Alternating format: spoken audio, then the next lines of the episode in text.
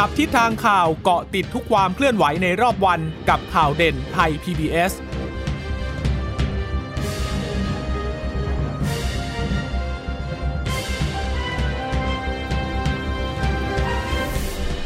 สวัสดีค่ะ สวัสดีค่ะต้อนรับคุณผู้ฟังสู่ข่าวเด่นไทย PBS นะคะ พบกันเป็นประจำทุกวันจันทร์ถึงศุกร์ช่วงบ่ายๆแบบนี้ค่ะ มาอัปเดตข้อมูลข่าวสารที่เกิดขึ้นในรอบวันนะคะ กับดิฉันจีราชาตาเอี่ยมรัศมีและคุณพึ่งนภาคล่องพยาบาลค่ะ ค่ะ สวัสดีคุณผู้ฟังทุกท่านนะคะ สวัสดีคุณผู้ฟังที่รับฟังเราผ่านทางสถานีที่อยู่ที่เชื่อมโยงสัญญาณจากไทย PBS ด้วยนะคะ ก็ฝากติดตามกันเป็นประจำอย่างนี้ในช่วงเวลาบ่าย3โมงเย็นนะคะ ก็จะมาอัปเดตสถานการณ์ที่เกิดขึ้นในรอบวันให้กับคุณผู้ฟังนั้นได้รับทราบกันนะคะ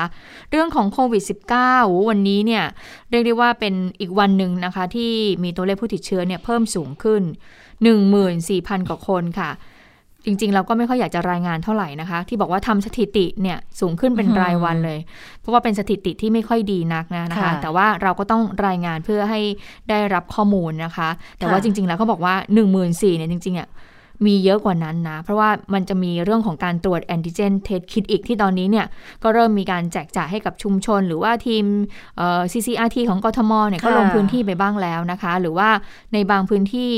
เขาก็มีการแจกอันเนี้ยให้กับประชาชนได้ตรวจแล้ว เพราะฉะนั้นเนี่ยเอ่ออาจจะมีการพบเจอผู้ติดเชื้อมากกว่านี้อีกนะคะอันนี้ในมุมของเอ่อนักวิชาการบางท่านก็บอกว่าเป็นเรื่องดีนะ ที่มีการตรวจเชื้อเร็ว แล้วก็จะได้รู้ว่าใครติดเชื้อบ้าง เพื่อที่จะได้แยกไปเลยนะคะอืมแยกเอาคนที่ติดเชื้อออกจากผู้ที่ไม่ติดเชื้อ มันค่ะก็จะทำให้เข้าสู่ระบบการรักษาที่เร็วขึ้นค่ะ แต่ประเด็นมันอาจจะอยู่ตรงตรงที่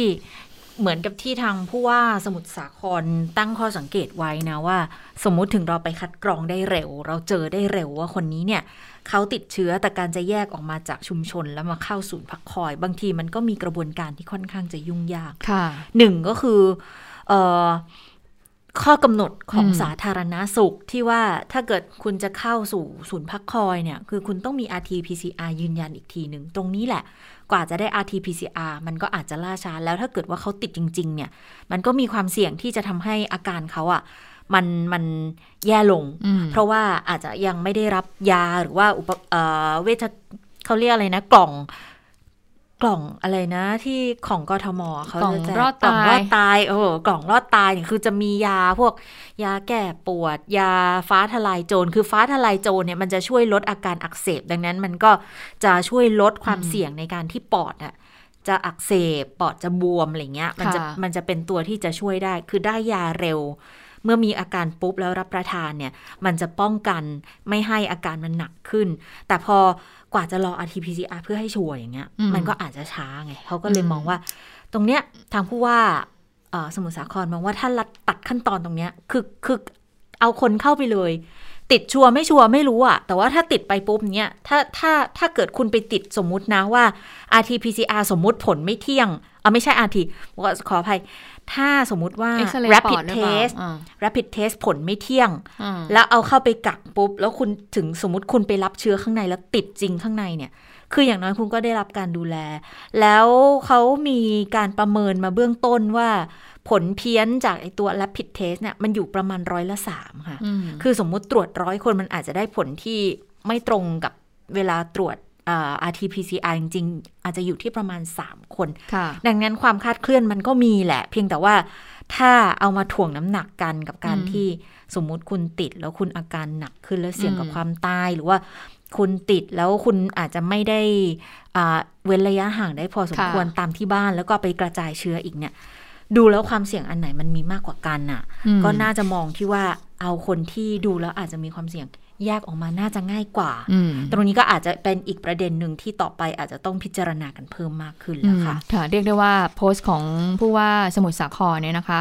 คุณวิจิตร คุณวีรศักดิ์วิจิตรแสงสีเนี่ยเรียกว่าได้ใจเลยนะอืมได้ใจคนสมุทรสาครเอง แล้วก็ได้ใจคนหลาย ๆ คนได้ใจชาวโลกออนไลน์ทั้งหลายค่ะก็เข้าไปกดแชร์ แล้วก็เอาข้อความที่ท่านเขียนเอาไว้อะไปไปทำอินโฟกราฟิกเองส่วนใหญ่เลยแล้วก็มาพูดกันบอกว่าโอเคที่ท่านน่ะเห็นความสำคัญของชีวิต มองว่า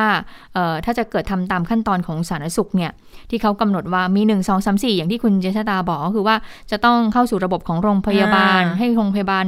เอ่อยืนยันก่อนอะผลตรวจเบื้องบื้องต้นสองไม่ต้องเอ็กซเรย์ปอดด้วยนะอ่าแล้วเอ็กซเรย์ปอดตรงนี้แล้วจะไปหาที่ไหนเอ็กซเรย์ปอดนะตรงนี้ล่ะใช่ไหมเพราะก็ฉะนั้นหาไม่ได้เพราะคุณต้องมีผลตรวจ rt-pcr ยืนยันใช่ก่อนไงไงเพราะฉะนั้นเนี่ยรแค่อจะไปหา rt-pcr ก็ยากแล้วตอนรอเนี้ยไปรอมารอไปรอมาอย่างที่เคยเล่าว่าโอ้โหรอไปรอมาก็สุดท้ายก็ช้าช้าไปหมดทุกอย่างเลยนะคะเออรอจนอาการหนักเนี้ยอืมค่ะ มันก็ไม่ไม่ค่อยจะเวิร์กแล้วแหละค่ะเพียงแต่แต่แต่ส่วนหนึ่งก็เข้าใจสาธารณสุขนะว่า ถ้าเกิดคนที่ ไม่ติดจริงอะ แล้วเข้าไปมันก็เป็นความเสี่ยงกับตัวของผู้ผู้ที่เอ่ออาจจะได้ผลแบบหนึ่งมาเหมือนกันไงคือเข้าใจทั้งสองฝ่ายแต่ว่าพอมาถึงณเวลาเนี้ยอย่างที่ท่านผู้ว่าบอกแหละว่า บางทีอาจจะต้องเลือกแล้วว่าจะเอาเอาชีวิตคนไว้ก่อน หรือว่าจะต้องเน้นในเรื่องความปลอดภัยเป็นหลักแต่แต่ไปเพิ่มความเสี่ยงมากขึ้นเนี่ยอืมอันนี้อาจจะต้องคือหลังจากนี้เนี่ยอืมถ้า นโยบายมาบอกว่าจะต้องไม่มีคนตายข้างถนนแล้วนะ ดังนั้นกระบวนการในการเข้าถึงการรักษา มันต้องเร็วอะค่ะ ค่ะ อันนี้ต้องอะเร็วจริง ๆ และสุดท้ายนี่ก็คือเขาก็เอ่อมีศูนย์พักคอยค่ะคนสาครนี่เขาตั้งเป้าไว้ 30 กว่าแห่ง และตอนนี้เนี่ยอืมโอ้ก็เปิดเยอะนะ คนสาครก็คือ คนสมุทรสาครก็ร่วมกันช่วยเหลือกันเร็วนะ ตอนนี้รู้สึกจะมี 26 แห่งแล้วจาก 33 แห่งนะคะ ก็มีกว่า4,000 กว่าเตียง ตอนนี้ก็ยังเหลือเตียงอีกประมาณ 2,000 กว่าเตียง แต่ว่าจากที่รู้เนี่ยที่โรงพยาบาลสนามที่สมุทรสาครเนี่ยเขาเขาเขาเต็มเนี่ยเพราะว่าบางทีเขาก็รับจังหวัดใกล้เคียงด้วยไงอืมบางทีเขาก็รับคนกรุงเทพเข้าไปรักษาด้วย รับคนสมุทรสงครามใกล้ๆเนี้ย ไปรักษาด้วยนะคะ อันนี้ก็เป็นเอ่อหนึ่งในแนวทางของท่านท่านผู้ว่าสมุทรสาครที่มีการเอ่อพูดถึงเอาไว้ แล้วก็ดูแล้วเหมือนจะว่าได้ใจเอ่อชาวสมุทรสาครอย่างมาก ในการที่จะรัดขั้นตอนเพื่อที่จะรักษาคนชีวิตให้ได้มากที่สุดอะนะคะอะทีนี้เดี๋ยวเรามาดูตัวเลขผู้ติดเชื้อกันก่อนค่ะค่ะวันนี้อย่างที่บอกนะคะ ก็ตัวเลขผู้ติดเชื้อเนี่ยพุ่งสูง 14,575 คนเลยนะคะเป็นการติดเชื้อในประเทศ 13,550 คน มีการติดเชื้อจากเรือนจำ1,072 คนค่ะ อันนี้ตั้งข้อสังเกตนี่ฉันเห็นมันหลายวันแล้วคุณเชื่อตาคุณผู้ฟังคะอืมเรือนเรือนจำจำเนี่ยใช่ไหมเยอะนะซึ่งเรือนยะจำนี่ระบบปิดแบบปิด ค่อนข้างเต็มที่ด้วยนะคะเหมือนก่อนหน้านี้คือลดลงมาบ้างแล้วใช่แล้วแต่ช่วงสองสามวันหลังเนี่ยโอ้โหตัวเลขก็ขึ้นมาเป็น 500 กว่า 1,000 อย่างวันเนี้ยก็คือ 1,000 นะคะค่ะก็ทำให้ตอนนี้มีผู้ป่วยยืนยันสะสมแล้วในบ้านเรานะคะ 467,000 กว่าคนค่ะเอ่อไปดูผู้ป่วยอาการหนักหน่อย 3,984 คน มีใส่เครื่องช่วยหายใจ 900 คน วันนี้เสียชีวิตเพิ่ม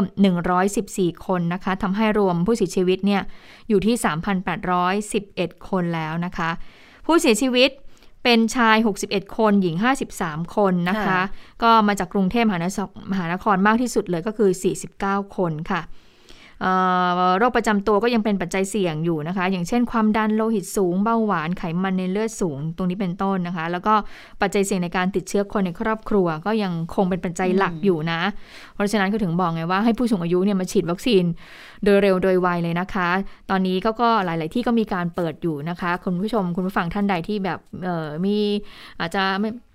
มันอาจจะไม่ใช่คุณพ่อคุณแม่ แต่อาจจะแบบว่าเป็นผู้สูงอายุที่เขาไม่มีเอ่อคนดูแลนะคะ ก็อาจจะ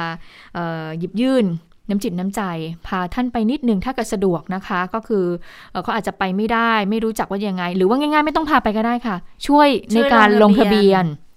เพราะตรงนี้สำคัญมากเลยนะคะ เรื่องของการลงทะเบียนเนี่ยเอ่อลงทะเบียนให้กับผู้สูงอายุเบื้องต้นก่อนนะคะ แล้วก็ให้ผู้สูงอายุเนี่ยเอ่อสามารถที่จะอะพอที่จะมาได้มาเองได้ เพื่อที่จะ รับการฉีดวัคซีนโดยเร็วนะคะเพราะตอนนี้หลายที่เนี่ยก็เปิดให้กับผู้สูงอายุอยู่นะคะ แต่กว่าที่ผู้สูงอายุจะออกจากบ้านได้สักคนหนึ่งมันก็ไม่ใช่เรื่องง่ายอะค่ะ คือไม่ใช่ว่าทุกคนจะมีความพร้อมในการเดินทางออกจากบ้านเนาะอันนี้คือส่วนตัวนะดิฉันก็มองว่าระบบที่มันเอื้อ อย่างเช่นเรื่องของผู้สูงอายุปุ๊บมาแล้วเขาควรจะได้ฉีดอะไม่ไม่ควรจะต้องมาให้เขาต้องมานั่งลงทะเบียนกันอีกทีเนี่ย อันนี้มันจะช่วยได้มากเหมือนกันนะ หรือไม่ ก็ ทำแบบ RT เอ่อ CC CCTR เลยคืออก็ต้องมีวัคซีนติดไปมากหน่อย เจอผู้สูงอายุเข้าไปถึงที่แล้วเนี่ย ฉีดให้เขาเลยเพราะว่าเขาเดินทางออกมายากอะค่ะ อย่างที่ไทย PBS เองเนี่ยก็มีอะคือผู้สูงอายุหลาย ๆ คนเขาไม่ได้มีบัตรแบบบัตรสมาร์ทการ์ดอะที่ที่จะช่วยในการลงทะเบียนได้ง่ายอย่างเงี้ยที่ของไทย PBS ที่มีมานะคะ มาถึงแล้วก็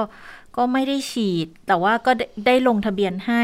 ซึ่งคุณตาคุณยายก็เล่าปัญหาให้ฟังไง บอกว่า ไม่ใช่ว่าเขาไม่พยายามนะ คือเขาพยายามจะไปลงทะเบียนที่เอ่อร้านสะดวกซื้อแล้ว แต่ปัญหาคือด้วยความที่บัตรประจำตัวประชาชนน่ะ ไม่ใช่เป็นแบบสมาร์ทการ์ดไง พอมันไม่ใช่ปุ๊บมันก็ลงทะเบียนในร้านสะดวกซื้อเนี่ยมันยากแล้วอะค่ะนี่เป็นอีกปัญหาหนึ่งเออนะนี่ก็เป็นอีกปัญหาหนึ่งแล้ว แล้วคือผู้สูงอายุก็บางคนก็ พอสักหกสิบหกสิบเจ็ดสิบก็ก็ไม่ได้ต้องไปทำบัตรประชาชนกันแบบเปลี่ยนทุกห้าปีเจ็ดปีแล้วไง ดังนั้นก็หลายคนก็ยังคงถือใบเดิมอยู่ แต่ว่าเขามีสิทธิ์ไหมเขาก็ต้องมีสิทธิ์ดีเขาเป็นคนไทยเขามีเลขประจำตัวประชาชนอยู่อะค่ะ ดังนั้นก็ไม่รู้เหมือนกันว่าว่าจะอำนวยความสะดวกเพิ่มเติมขึ้นได้ยังไงนะ แต่ว่าคือคือส่วนตัวเนี่ย มองว่าการ walk in อะ มันเป็นวิธีที่น่าจะสะดวกเป็นอันดับต้น ไม่ได้บอกว่าสะดวกที่สุดนะ แต่สะดวกเป็นอันดับต้นสำหรับผู้สูงวัยแล้วแหละ แล้วก็การไปถึงที่อันเนี้ยจะจะเป็นการเอื้อประโยชน์ให้กับผู้สูงวัยมากที่สุด เพราะว่าเขาเป็นกลุ่มเสี่ยงที่สุด แล้วตอนนี้เนี่ยจะเป็นกลุ่มที่เปราะบางมาก เพราะว่าเมื่อไหร่ที่อุปกรณ์ทางการแพทย์ ไม่เพียงพอที่จะทำการรักษาอืมต้องยอมรับเลยนะคะ ว่ากลุ่มผู้สูงวัยเนี่ยจะเป็นกลุ่มแรกที่ถูกตัดออกจากการพิจารณาในการให้การรักษา อืม และล่าสุดคุณจุชตารู้ยังโรงพยาบาลธรรมศาสตร์รู้เฉลิมพระเกียรติเนี่ยแล้วอ่าเขามีการปรับเกณฑ์ใหม่ในเรื่องของเออใครที่จะได้ใช้เครื่องอืมท่อช่วยหายใจตรงส่วนเนี้ยเอ่อรู้สึกจะมีสองกรณีแต่เท่าที่ฉันจำได้ก็คือว่าเออ ก็คือต้องแต่ว่าต้องได้รับความยินยอมเห็นชอบด้วยนะคะ แต่ว่าจากญติจำไปด้วยใช่ไหมค่ะ แต่ว่าทีนี้เบื้องต้นเห็นบอกว่าผู้สูงอายุ 75 ปีขึ้นไป อันเนี้ยจะไม่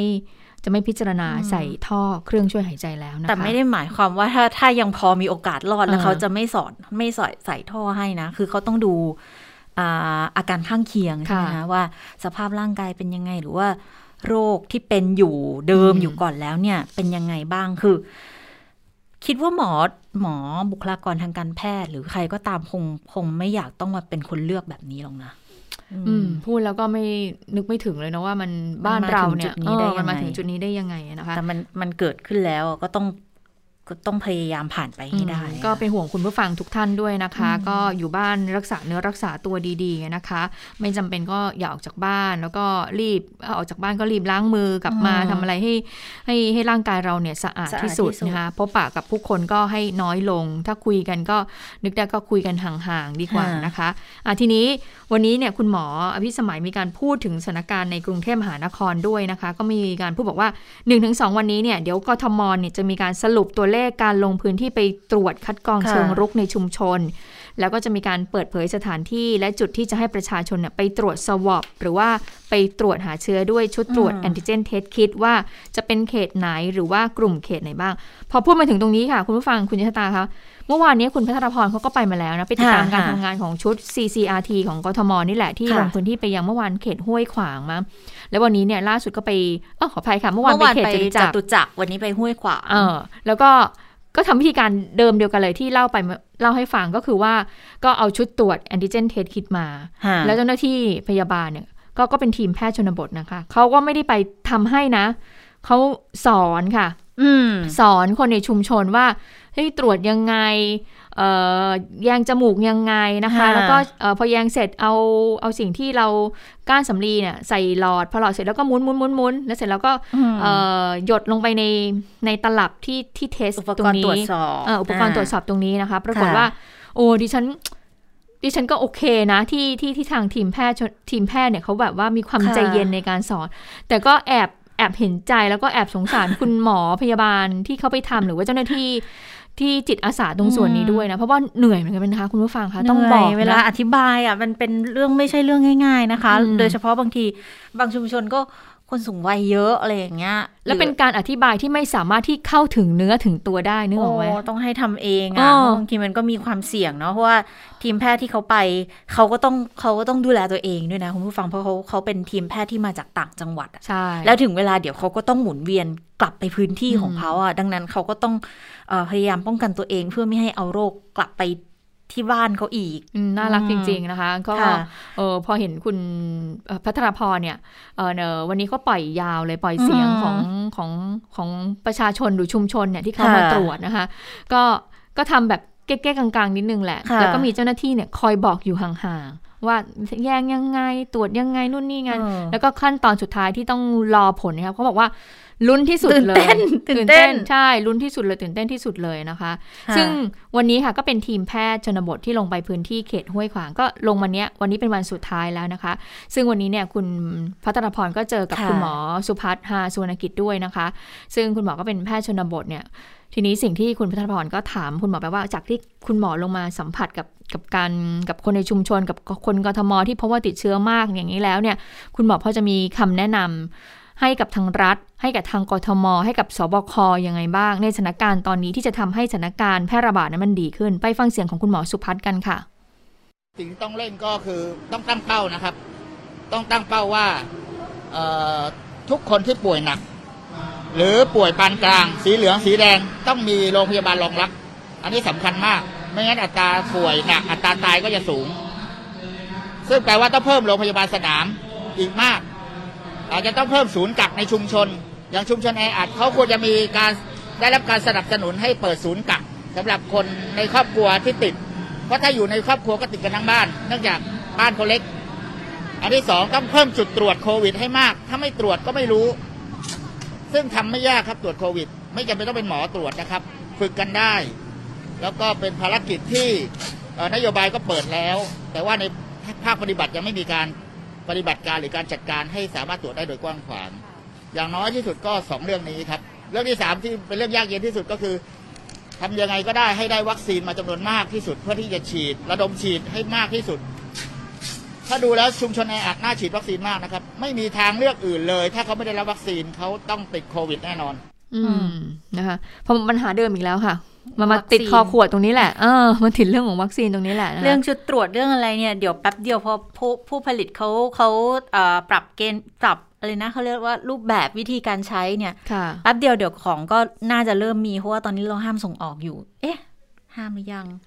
ยังนี่ยังไม่ได้เป็นยังไม่ได้เป็ยันงไม่สิเป็นนสินค้าค้าควบคุมควบคุมกำลังนะคะดำเนินแต่ว่าการกำลังดำเนินการอยู่ แต่เชื่อว่าอีกไม่นานเนี่ย เดี๋ยวก็คงจะทำกันเสร็จเรียบร้อย แล้วก็เป็นวิธีการที่ดีมากเลยก็คือ สอนให้เขาใช้เป็นน่ะเพราะว่าเดี๋ยวต่อไปในอนาคตคือไม่ใช่ว่าจะต้องเป็นคุณหมอทำให้หมดอย่างเงี้ยหรือบุคลากรทางการแพทย์ทำให้หมดอย่างเงี้ยมันก็จะไม่ไหวแล้ว แล้วเขาจะได้เอ่อลดภาระงานของบุคลากรทางการแพทย์จะได้ไปดูแลคนป่วยได้อย่างเต็มที่ด้วยเนี่ยอันนี้เป็นเป็นสิ่งที่ดีมากเลยนะ แต่ว่าอย่างที่บอกอะเนาะคอขวดมันก็อยู่ที่ วัคซีนก็ยังมาไม่ทันอยู่ดี คือจริงนะะปัญหาทุกที่อะเหมือนกันหมดเลยไม่ว่าจะเป็นอืมที่สมุทรสาครที่พบผู้ติดเชื้อเยอะที่ผู้ว่าสมุทรสาคร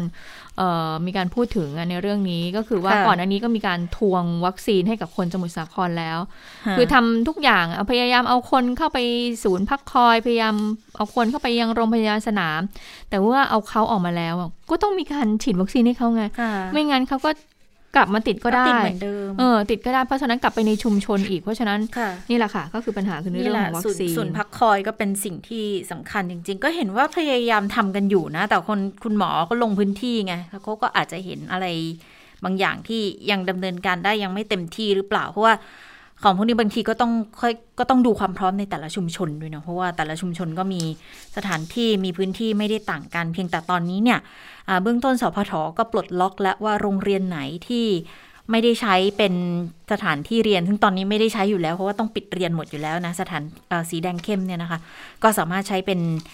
ศูนย์พักคอย หรือว่าเป็นโรงพยาบาลสนามได้เลยนะ แต่ว่าก็อยู่กับความพร้อมอีกแล้วว่าบุคลากร เพียงพอมากน้อยแค่ไหน หรือไม่อย่างไรการจัดระบบระเบียบอะไรต่าง ๆ เนี่ยเพราะทุกอย่างมันต้องลิงก์กับทางโรงพยาบาล หรือว่าคลินิกชุมชนอบอุ่นด้วย เพื่อให้เขา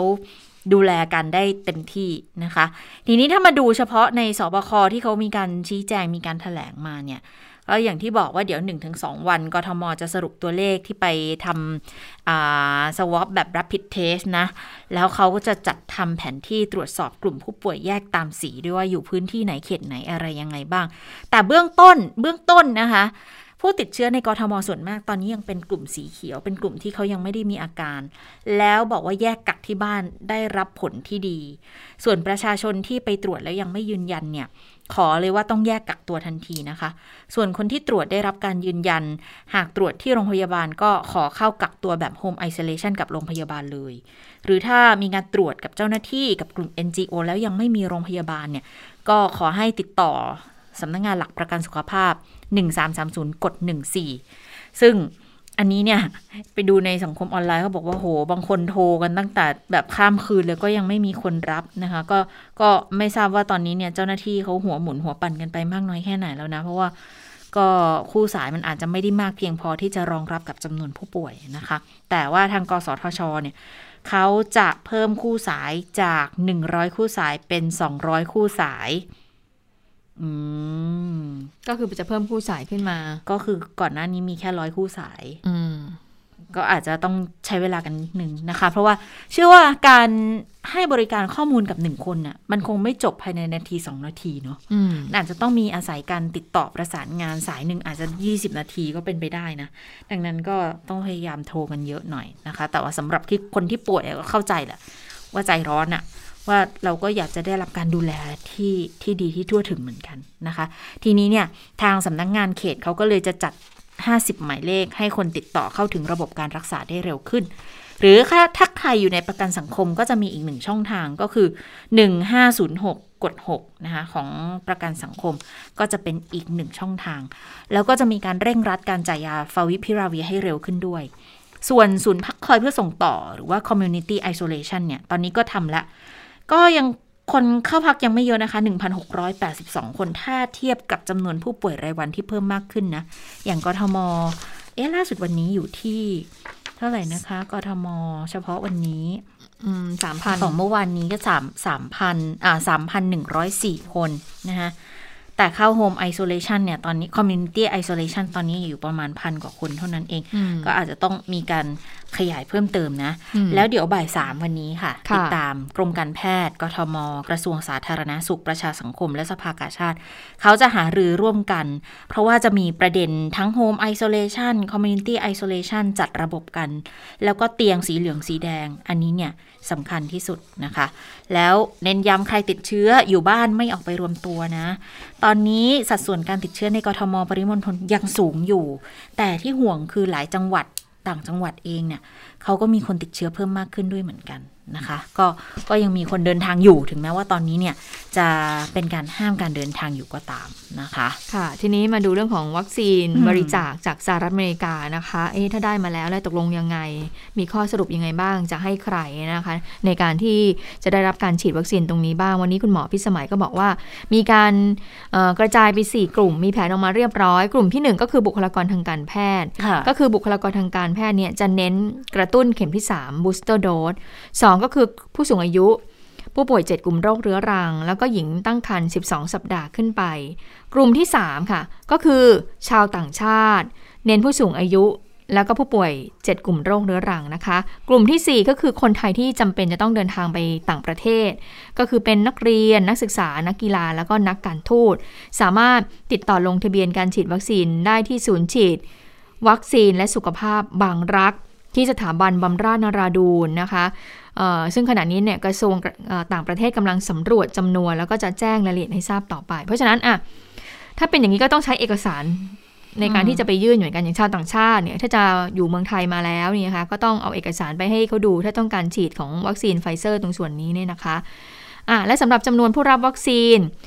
มาถึงวันนี้ 22 กรกฎาคม เมื่อวานนี้ค่ะขออภัยอะเมื่อวานนี้เนี่ยก็เพิ่มขึ้นมา 3 0 0แสนโดสเท่านั้นนะนะคะ ก็ทำให้ตอนนี้เนี่ยผู้ที่ได้รับวัคซีนทั้งหมดตอนนี้1เออ15 ล้านโดสแล้วละค่ะค่ะอืมก็แบ่งเป็นซีโนแวคเอ่อเกือบ 8 ล้านละ ส่วนเอสตราเซเนกาก็ 6 ล้าน 8 ส่วนซีโนฟาร์มก็เกือบจะ6แสนแล้วค่ะค่ะเอ่อไฟเซอร์นี่เป็นประเด็นกันเยอะเหมือนกันนะ เพราะว่า พอบอกจะให้ boost ให้บุคลากรด่านหน้าเนี่ย ก็จะมีข่าวบอกว่าบางกลุ่มก็ขอไหนบอกขอว่าจะได้ไฟเซอร์ แล้วทำไมเขาถึงได้แอสตราอยู่ล่ะสำหรับเข็ม boostอันนี้ก็เลยจริงๆก็ก็สงสัยอยู่เหมือนกันว่าทำไมถึงเป็นอย่างนั้นนะ แต่ว่าอย่าลืมว่าก่อนหน้านี้เนี่ย ด้วยความที่ยังไม่มีข้อมูลชัดเจนว่าไฟเซอร์เนี่ย จะเข้ามาวันไหน คือตอนนี้ชัดแล้วว่ามาวันที่ 29 แต่บางโรงพยาบาลเนี่ยรีบฉีด ก็เลยใช้แอสตราที่มีอยู่ก่อน ฉีดไปให้นะคะ แล้วก็มีการสอบถามความเห็นแล้วว่าจะรอไหมหรือว่าจะฉีดไปเลย แต่ก็ไม่ทราบเหมือนกันว่าบางพยาโรงพยาบาลเนี่ย ก็เลือกที่จะแบบเดินหน้าฉีดไปเลยสำหรับอืมคนที่เอ่อยินยอมหรือไม่ทราบเหมือนกันว่ายินยอมทั่วถึงหรือเปล่าหรือยังไงอะนะคะค่ะแต่ก็ว่าเหมือนกับการเออประชุมเอ่อที่ฉันจำไม่ได้การประชุมที่มีเอ่ออาจารย์คณะแพทย์อะ มาประชุมที่เขามีการพูดคุยหารือกัน หรือว่าทางสบคเหมือนเขาก็บอกมาแล้วนะบอกว่า ก็คือให้เป็นความสมัครใจบูธที่ใช่3บูธเข็มที่3ก็คือให้เอสซาเซเนกาหรือว่าถ้าใครประสงค์จะรอเออก็รอไฟเซอร์ก็ได้ แต่ว่าตอนนั้นอะตอนที่ไปประชุมอะวันตอนนั้นยังไม่ชัดว่าจะได้วันไหน แต่มันเพิ่งจะชัดว่าได้วันที่ 29 นะคะอะอันนี้ก็เลยเป็นเลยกลายเป็นที่จับตาเหมือนกันนะว่า เนี่ยจะไปตัดโดสของเอ่อกลุ่ม บุคลากรด่านหน้าไปให้กลุ่มอื่นหรือเปล่าเออดิฉันพูดจริง ๆ นะ ไอหนึ่งล้านห้าแสนโดสเนี่ยก็เป็นที่หมายปองแหละ เนื้อหอมมากอืมวัคซีนล็อตเนี่ย เป็นที่หมายปองว่าเอ๊ะเออว่าจะยังไง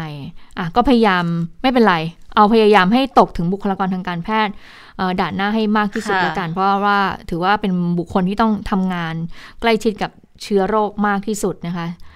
กลุ่มนี้เนี่ยจะต้องปลอดภัยที่สุด และเมื่อกลุ่มนี้ปลอดภัยที่สุด เราประชาชนก็จะปลอดภัยด้วย ให้คิดอย่างนี้แล้วกันเนาะคะค่ะอืมก็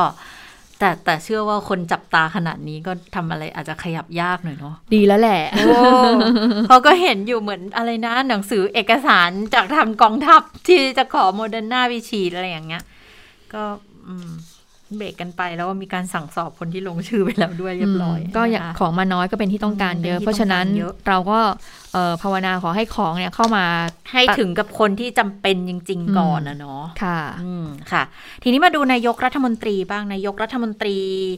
ก็มีการเอ่อ ย้ำในเรื่องของการตั้งสถานพยาบาลขนาดเล็กกระจายทุกพื้นที่ทุกเขต เพื่อที่จะรองรับผู้ติดเชื้อรายวันนะคะ แต่ว่าเป็นการให้สัมภาษณ์เป็นการเปิดเผยข่าวมาจากทางโฆษกประจำสำนักนายกรัฐมนตรี คุณอนุชาบุรพชัยศรีก็บอกว่าที่ประชุมสบคตั้งแต่เมื่อวานนี้ละที่นายกเนี่ยวางแนวทางให้ เรื่องของมาตรการตามที่คณะคณะอนุกรรมการชุดต่าง ๆ เขาเสนอเข้ามากับทุกกระทรวง ให้มีความรับผิดชอบร่วมกันนะคะ เพื่อที่จะะดูแลประชาชนในช่วงนี้นะ เรื่องหนึ่งก็คือมีการสั่งการให้จัดตั้งสถานพยาบาลขนาดเล็กกระจายไปทุกพื้นที่ทุกเขต เพื่อรองรับผู้ติดเชื้อรายวัน ให้กระทรวงสาธารณาสุขจัดหาเวชภัณฑ์และอุปกรณ์ที่จำเป็น มุ่งจำกัดพื้นที่การระบาด โดยเฉพาะพื้นที่สีแดงเข้ม เพื่อลดความสูญเสีย แล้วก็รักษาระบบสาธารณาสุขนะคะ แล้วก็เรื่องของการยืนยันแผนการจัดหาการกระจายวัคซีนเนี่ยปีนี้จะต้องได้ไม่น้อยกว่าร้อยล้านโดสนะอนุมัติการใช้แอนติเจนเทสคิดสำหรับประชาชนให้ใช้เพื่อเร่งตรวจหาเชื้อ จัดหายาฟาวิพิราเวีย ตอนนี้ก็ได้อีกออรู้สึกว่าจะ มีความคล่องตัวมากขึ้นแล้ว เพราะว่าบริษัทในประเทศไทยก็สามารถที่จะผลิตได้แล้วนะคะ ได้ได้ได้ออยก็ผ่านให้เรียบร้อยแล้วนะคะ ฟ้าทลายโจรเองก็ต้องให้กระจายไปจังหวัดต่างๆด้วยนะคะ แล้วก็เรื่องของการรับส่งผู้ป่วยเข้าถึงสถานพยาบาลต่างๆเนี่ยต้องมีการจัดรถรับส่งอย่างเร่งด่วนด้วยนะคะ รวมทั้งศูนย์คัดกรองแรกรับ อันนี้เป็นความรับผิดชอบของทุกหน่วยงานที่จะต้องช่วยเหลือประชาชน เพราะว่า ไม่ต้องการให้มีภาพประชาชนถูกทอดทิ้ง หรือว่าเสียชีวิตกันอยู่กลางถนนนะอืมวันก่อนนายกสั่งการเอ่อกระทรวงกลาโหม บอกว่าให้ให้กองทัพเนี่ย ทุกทุกทุกเหล่าหน่วยทัพทุกเลเหล่ายทัพทุกเหล่าทัพเลย ไปหาพื้นที่ไปเปิดพื้นที่อืมตั้งเป็นโรงพยาบาลสนามก็บอกวันนี้แล้วก็เนี่ยมาเลย มาเลยข้างๆบ้านอืมเรา ก็คือสโมสรตำรวจนะคะ ก่อนหน้านี้ก็เป็นอะไรนะคะ ก็เปิดให้เป็นที่พักโรงพยาบาลสนามของผู้ต้องกักใช่ไหมตมใช่ตมใช่ไหมแต่ทีนี้ว่าก็จะมาเปิดละเอ่อส่วนสโมสรฐานบก ตรงค่ะวิภาวดีรังสิตก็จะเป็นศูนย์พักคอยค่ะนะคะ ก็จะมีการเปิดพื้นที่ของทหารน่ะค่ะมาใช้สำหรับภารกิจนี้แล้ว ก็ถือว่าเป็นเรื่องที่น่ายินดีนะคะ อะทีนี้มาดูเรื่องของกรณีที่ผู้อำนวยการสถาบันวัคซีนแห่งชาติเนี่ยออกมากล่าวขอโทษประชาชนอืมกล่าวขออภัยประชาชนในเรื่องที่เอ่อนำเข้าวัคซีนล่าช้า ไม่ทันกับสถานการณ์ที่เกิดขึ้น แล้วก็ทำให้เกิดการแพร่ระบาดอย่างหนักตรงนี้นะคะเอ่อเรื่องนี้เนี่ยปรากฏว่าคุณธนาธรจึงรุ่งเรืองกิจประธานคณะก้าวหน้ามีความเคลื่อนไหวค่ะ ได้มีการโพสต์ข้อความในทวิตเตอร์แล้วก็บอกว่ายอมรับผิดเรื่องโควกหลังจากที่ผ่านไปแล้ว 9 เดือน แล้วเมื่อไหร่เนี่ยจะยอมรับความผิดพลาดเรื่องแทงม้าตัวเดียวล่ะ ที่อืมทำให้คนไทยเนี่ยได้รับวัคซีนช้า แล้วก็น้อยแล้วก็ไม่มีประสิทธิภาพ ผมขอรอฟังอยู่นะ กับคำแถลงการยอมรับความผิดพลาดอย่างเป็นทางการจากรัฐบาลแล้วก็คุณประยุทธ์ก็คืออืมเออพลเอกประยุทธ์ จันทร์โอชานายกรัฐมนตรีนั่นเองแหม่ดิฉันก็รอค่ะอยู่ว่าเมื่อไหร่คุณธนาธรจะออกมา ก็อะออกมาแล้วผ่านเนาะเฟซบุ๊กมาผ่านอืมเฟซบุ๊กเพราะว่าถ้าจำกันได้เมื่อย้อนกลับไปช่วงแรก ๆ เลยคุณธนาธรใช่ก็เป็นมันเป็นคนที่ออกมาบอกว่าเอ๊ะนี่แหละมีการตั้งข้อสงสัยเจ้าของวลีแทงม้าตัวเดียวอ่าคุณธนาธรก็ออกมาบอกว่าทำไมเนี่ยทำไมเราเราแทงม้าตัวเดียวเราสั่งซื้อแต่เอสตราเซเนกาทำไมเราไม่มองหลายหลายๆอย่าง แล้วมีอะไรอีกนะ แล้วเรื่องกับเรื่องของ เรื่องของการบริหารจัดการวัคซีนอ่าเอ๊ะล่าช้าไปหรือเปล่า นู่นนี่คุณธนาธรเขาก็ออกมาอะไรเงี้ยปรากฏว่าตอนนั้นคุณธนาธรก็ถูกเบรกเบรกเหมือนกันนะนะคะค่ะอ่าถูกเบรกเบรกไปในเรื่องของว่าเอ่อการพูดพาดพิงอาจจะเอ่ออาจจะไปพาดพิงเกี่ยวข้องเนี่ย กฎหมาย1นึหรือเปล่าอืมอะตรงส่วนนี้ก็เลยทำให้ตอนนั้นเนี่ยคุณธนาธรก็เลยเอ่อเงียบไปแล้วก็มีการมาชี้แจงตลอดว่ามันไม่ไม่ใช่อย่างนั้นนะคะแต่ว่าทีนี้พอมาถึงสถานการณ์ตรงนี้ อย่างว่าค่ะ ตอนนี้กับตอนนี้กับตอนนู้นสถานการณ์ต่างกัน ตอนนี้เราเจอเชื้ออู่ฮั่นอยู่ค่ะเพราะว่าอย่างคุณอนุทินก็บอกเองนะ คุณอนุทินก็บอกว่า เอ๊ะ ตอนนั้นน่ะเราเชื้อมันไม่แรงขนาดนี้เนี่ย แต่พอมาณวันนี้สถานการณ์มันเปลี่ยนไป เชื้อมันเปลี่ยนไปแล้วนะคะ ก็อยากให้เข้าใจด้วยค่ะ ค่ะ คุณอนุสรณ์เอี่ยมสะอาดก็เป็นอีกคนหนึ่งนะที่ออกมาพูดถึงเรื่องนี้เหมือนกันนะคะ คือคุณอนุสรณ์เนี่ยออกแนวชื่นชมทางออกเออไม่เชิงชื่นชชื่มนชมบอกพลว่าเอกประชยุทมธ์เหรอชมไม่ฟังก่อน ชมผู้อำนวยการสถาบันวัคซีนแห่งชาติที่ออกมาขอโทษประชาชน รวมทั้งที่จะเข้าร่วมโควัคปีหน้าบอกว่าค่ะประชาชนเนี่ยรอฟังคำขอโทษอย่างจริงใจจากปากพลเอกประยุทธ์อยู่ สารภาพบาปต่อการตัดสินใจผิดพลาดล้มเหลวของรัฐบาล ที่ไม่เข้าร่วมโควัคที่ตั้งแต่ต้น ก็เลยกลายเป็นจุดเปลี่ยนสำคัญที่นำพาประเทศชาติและประชาชนไปสู่จุดวิกฤตนะคะนี่แหละเป็นสิ่งที่คุณอนุสรเนี่ยออกมากระทุ้งออกมาทวงถามถึงความรับผิดชอบถึงคำขอโทษจากพลเอกประยุทธ์จันโอชาด้วยเหมือนกัน บอกว่าอำนาจเนี่ยต้องมาพร้อมความรับผิดชอบ รับชอบอย่างเดียวไม่รับผิดไม่ได้ ชายชาติทหารทำผิด ต้องกล้าขอโทษแล้วก็ลาออกไป เปิดโอกาสให้คนอื่นมาทำงานแทนทำหน้าที่แทน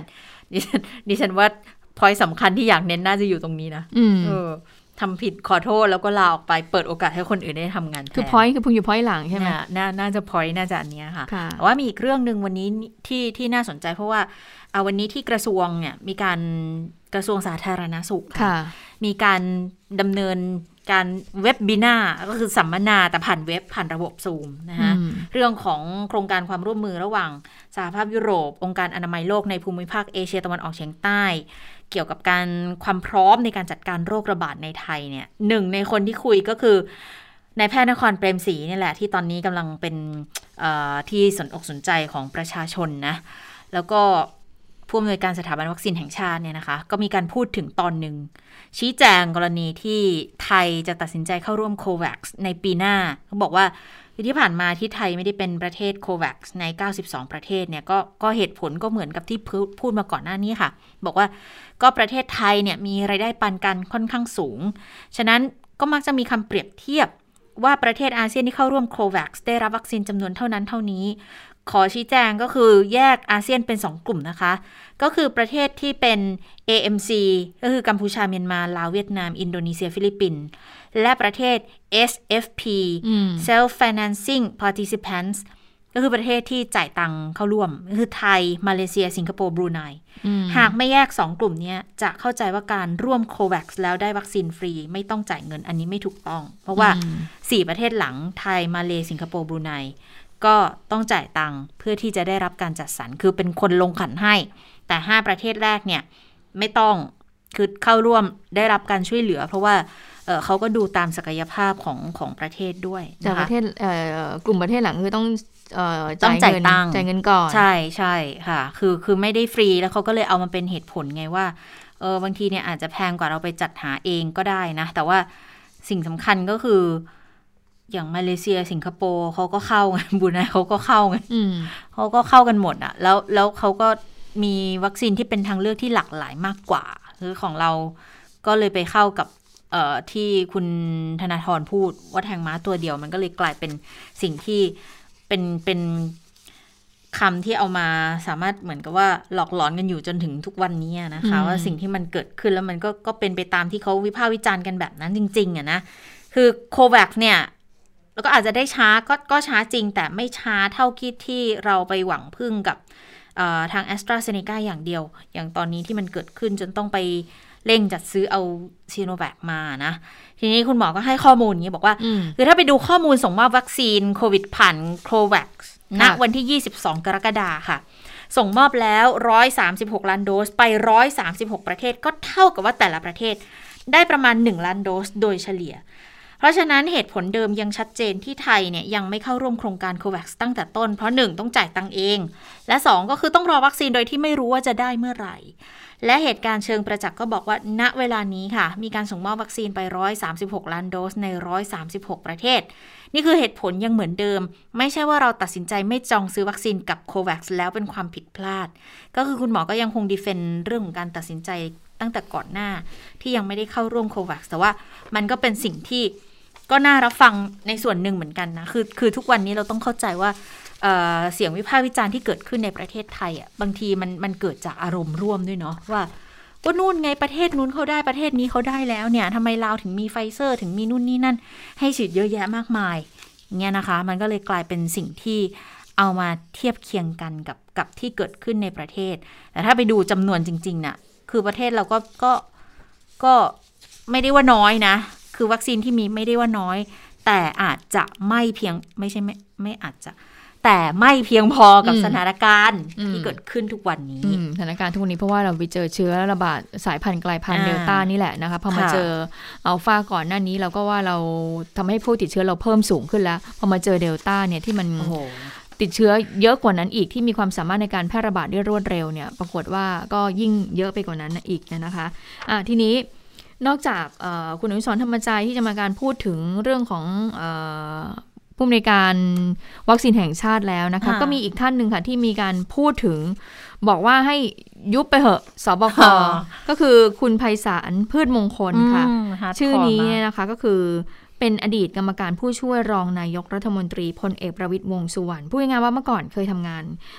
กับท่านพลเอกประวิตยวงสุวรรณนะนะคะ แต่มามาวันนี้เนี่ยก็มีการแสดงความคิดเห็นออกมาหลากหลาย เรื่องของการบริหารจัดการบ้านเมือง เรื่องของการบริหารจัดการวัคซีนของรัฐบาลนี่แหละนะคะ โดยล่าสุดเนี่ย คุณไพศาลพืชมงคลก็ได้มีการโพสต์เอาไว้ แล้วก็บอกว่าต้องยุบสบค ต้องเปิดเสรีนำเข้าวัคซีนได้แล้วนะคะต้องยกเลิกการรวบอำนาจ ต้องเปิดกว้างนะคะ แล้วก็ต้องออพยายามที่จะรักษาให้ประชาชนหายโดยเร็วที่สุด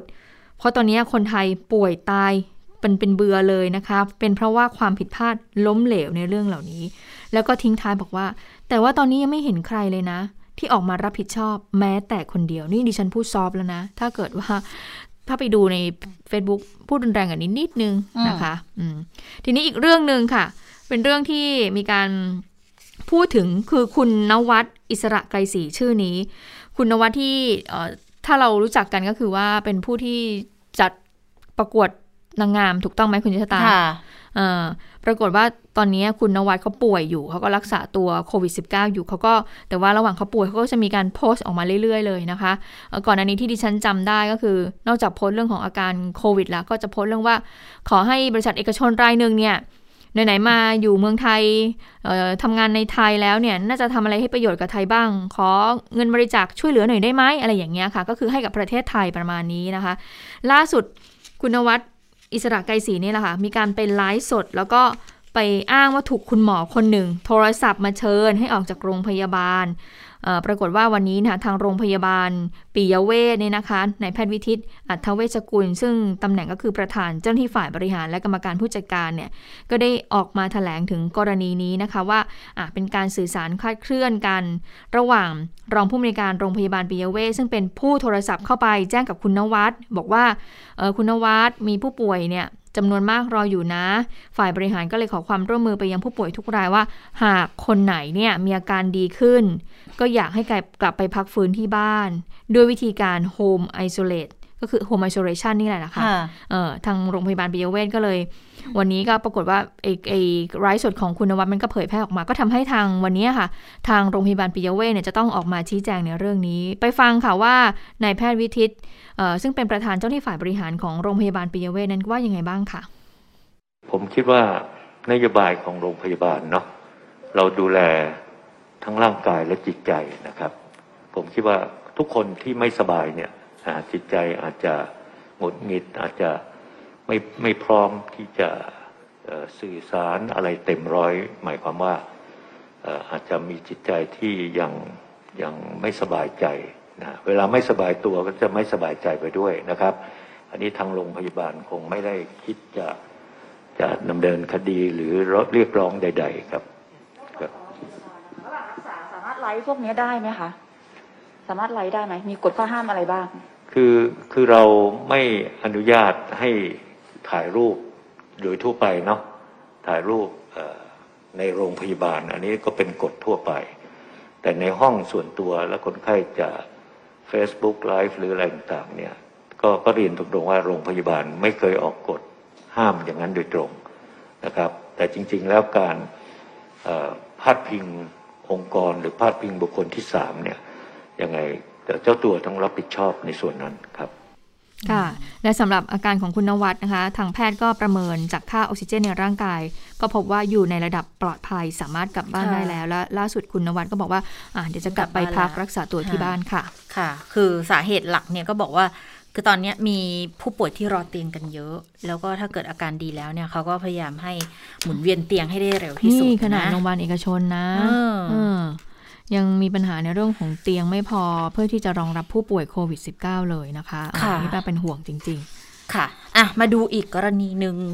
ก็เป็นเหตุ ต่อเนื่องมาจากกรณีที่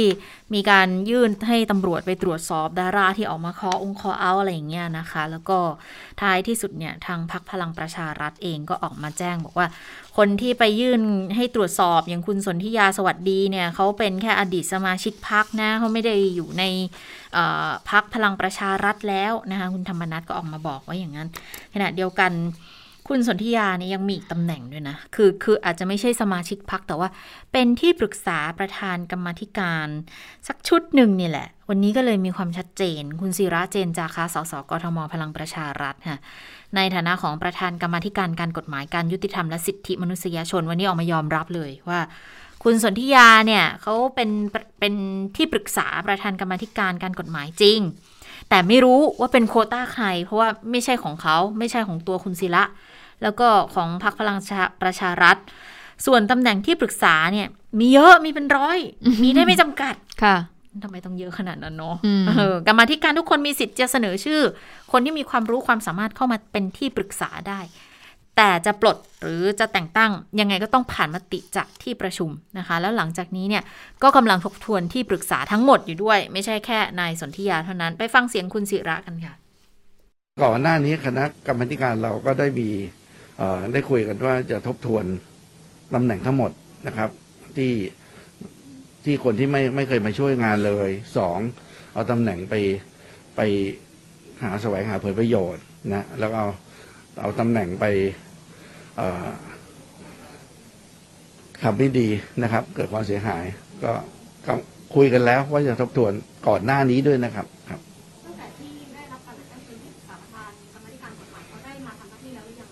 ก็มามาครับมาครับ ก็มาในเวลามีการประชุมกันมีการก็มาครับเออแปลว่าตอนนี้เนี่ยใครๆก็บอกว่าไม่เกี่ยวข้องเลยนะไม่เกี่ยวกับคุณสนธิยาสวัสดีเลยนะ หลังจากที่คุณสนธิยาสวัสดีเนี่ยไปยื่นชื่อทางตำรวจบอกให้ตรวจสอบดารานักแสดง ผู้มีชื่อเสียงที่ออกมาคอเอาพูดถึงการทำงานของรัฐบาลพอปรากฏว่าดารานักแสดงเขาก็อุ้ย เขาก็มีการโพสต์อย่างนี้กันใหญ่เลยนะ ก็ทำให้เหมือนกระแสแบบว่าตีกลับตีกลับกลับอย่างรุนแรงนะคะ จนกลายเป็นออกมา เออก็ปฏิเสธกันใหญ่เลยว่าไม่ใช่คนของตัว อ้ามีข่าวด่วนแป๊บหนึ่งคุณค่ะ องค์การเภสัชกรรม ลงนามสัญญาซื้อขายโมเดอร์นาห้าล้านโดสกับซิลลิคฟาร์มาแล้ว เราต้องดีใจไหมคะคุณไม่รู้ว่าเราจะดีใจหรือเปล่า เพราะเรายังไม่ชัวร์เลยว่าเราจะได้ไหมที่เราจองไป คือดิฉันกับคุณเยตาก็บอกกับคุณผู้ฟังว่าดิฉันก็ไป จองมาเหมือนกันนะฟาดฟันกันน่าดูเหมือนกันนะแต่ดูจากตัวเลขที่จองไปเออแต่ว่ากับที่ทางโรงพยาบาลได้ดูแล้วไม่น่าจะมีหวังว่าจะได้จะได้หรือเปล่านะคะ แล้วก็แต่ก็ยังยืนยันอยู่นะว่าไตรมาสสี่ต่อเนื่องไตรมาสหนึ่งปีหกห้านะคะก็จะเป็นตามช่วงเวลาเดิมที่จะกำหนดไว้ว่าจะเข้ามาห้าล้านโดสซึ่งห้าล้านโดสเราไม่รู้ต้องต้องตัดหนึ่งล้านไปให้กาชาติหรือเปล่านะใช่ใช่ อันเนี้ยต้องตัดเอ่อเออถ้าอันเนี้ยเขาต้องตัดนะคะ เพราะว่าเป็นเป็นที่ทางเอ่อกาชาติเขาออกมาบอกแล้วว่าเขาขอจากทางส่วนนี้ของทางองค์การเภสัชไป แล้วองค์การเภสัชเอ่อเมื่อหลังที่กาชาติเอ่ออ่าได้แล้วเบื้องต้นหนึ่งล้าน กาชาติก็ไปเอ่อขายต่อให้กับทางอบจแต่ละพื้นที่อบจแต่ละพื้นที่แต่ละจังหวัดก็จะมาเอ่อซื้อมารวบรวมรายชื่อค่ะว่าในพื้นที่ของตัวเอง ต้องการเท่าไหร่ยังไงนะคะ ก็คือแล้วก็จะไปฉีดให้กับประชาชนฟรีค่ะ อันนี้ค่ะย้ำนะคะว่าฟรีอะทีนี้มาอีกหนึ่งเรื่องที่ตอนนี้อย่างที่ว่าพบผู้ติดเชื้อเยอะแล้วใช่ไหมคะ ผู้เสียชีวิตก็สูงในแต่ละวันเนี่ยเอ่อผู้เสียชีวิตสูงก็ต้องเออเรื่องของวัดที่ดำเนินการจัดการเผาศพเนี่ยก็ต้องทำงานหนักอยู่เหมือนกัน เพราะว่าบางที่เขาก็ไม่รับนะคะ คุณชะตาค่ะก็ต้องหาเหมือนกันนะ เพราะว่าบางที่ที่ได้ยินได้ข่าวมาเนี่ยก็คือว่า กว่าจะหาที่แบบว่าวัดเผาศพได้เนี่ยก็ต้องรอเลย ก็เลยทำให้ศพบางศพเนี่ยก็ต้องอยู่ที่บ้านก่อนนะคะ แล้วพอเหมือนกับทางเจ้าหน้าที่เขาเอ่อติดตามจัดการอะไรได้แล้วน่ะเอ่อเขาก็เอาศพเนี่ยไปจัดการเผาเลยไม่ไม่ไม่ไม่พูดพร่ำทำเพลงเลยค่ะไปถึงก็เปิดเมนแล้วก็เออจัดการเผาศพเลยไม่ต้องญาติเยินไม่ต้อง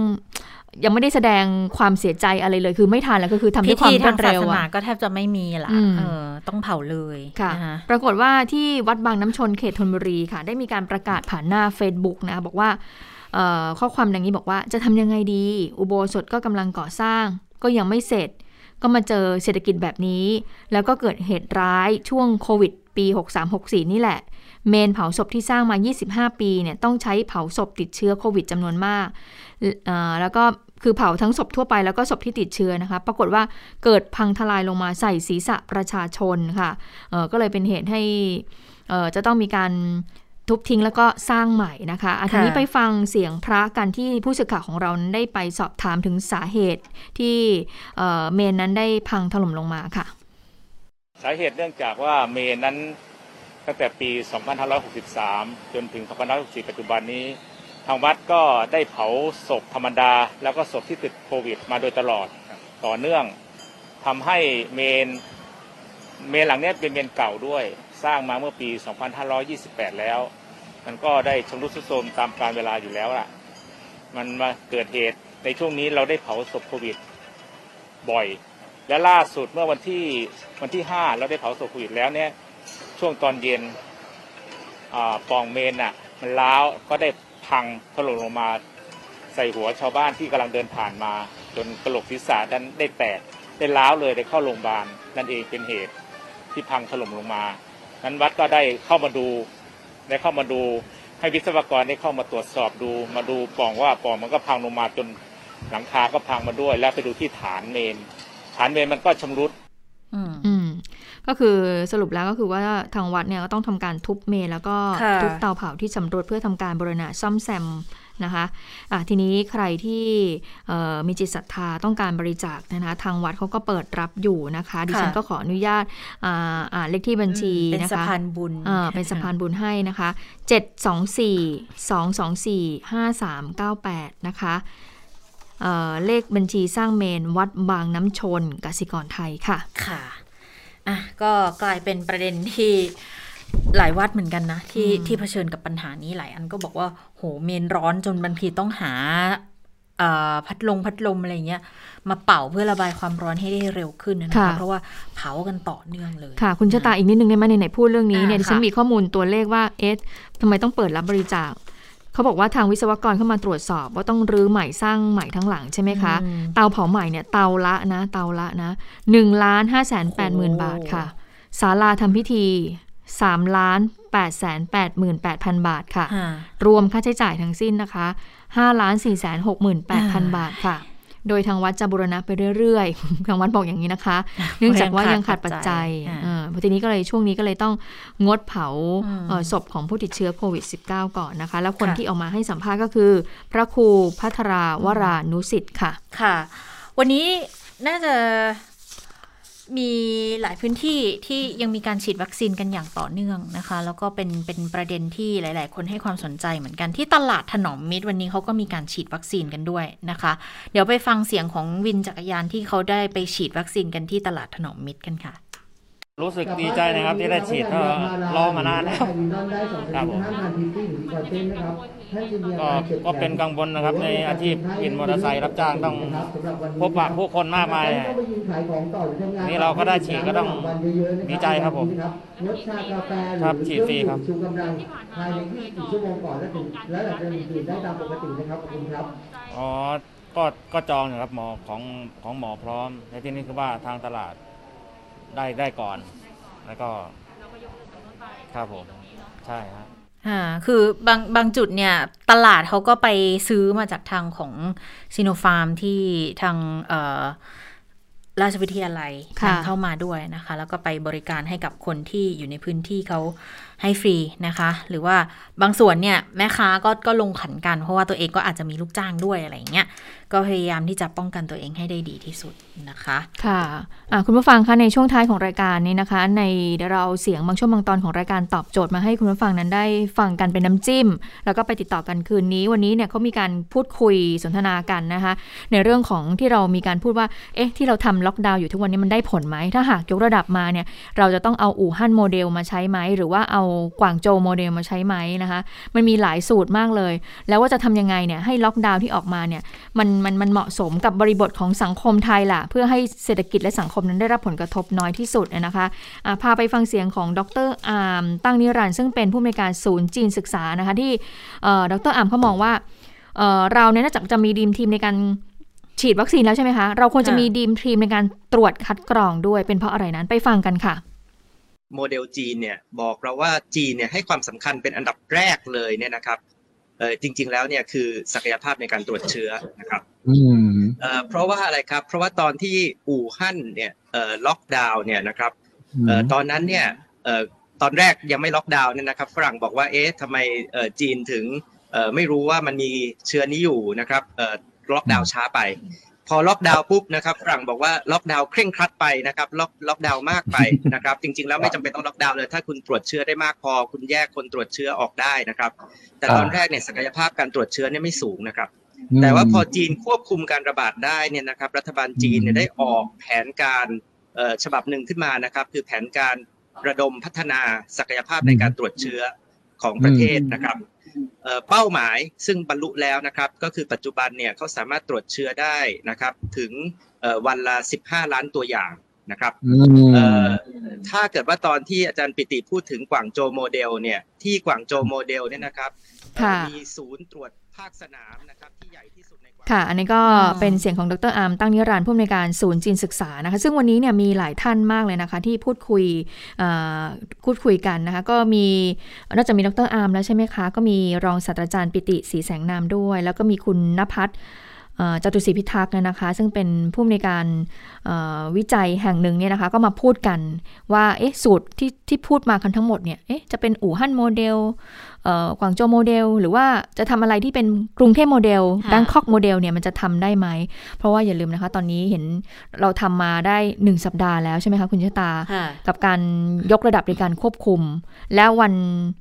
แล้วพอวันอาทิตย์หน้าเราก็จะเป็นหนึ่งสัปดาห์ของ 13 จังหวัดใช่ไหมที่มีการยกระดับอืมได้ผลหรือเปล่า ตัวเลขติดเชื้อมันกดลงไหมมันช่วยได้ไหมทุกวันนี้ และที่บอกว่าจะมีการทบทวนในเรื่องของการให้ร้านอาหารเนี่ยในห้างเปิดขายได้ อันนี้จะเป็นยังไง เดี๋ยวคงค่ะต้องสัปดาห์หน้าคงต้องมาพูดคุยกันต่อนะคะ ค่ะ เพราะว่าอย่างที่เห็นว่ายิ่งล็อกก็ยิ่งมีคนติด แต่ส่วนหนึ่งอาจจะเป็นเพราะว่ามีการตรวจเชิงรุกกันเพิ่มมากขึ้น ลงไปถึงชุมชนให้เพิ่มมากขึ้นด้วย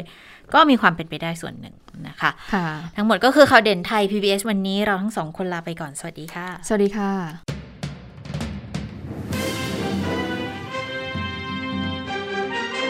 ติดตามข่าวเด่นไทย PBS ได้ทุกวันจันทร์ถึงศุกร์เวลา 15 นาฬิกาทางไทย PBS Radio และติดตามฟังข่าวได้อีกครั้งทางไทย PBS Podcast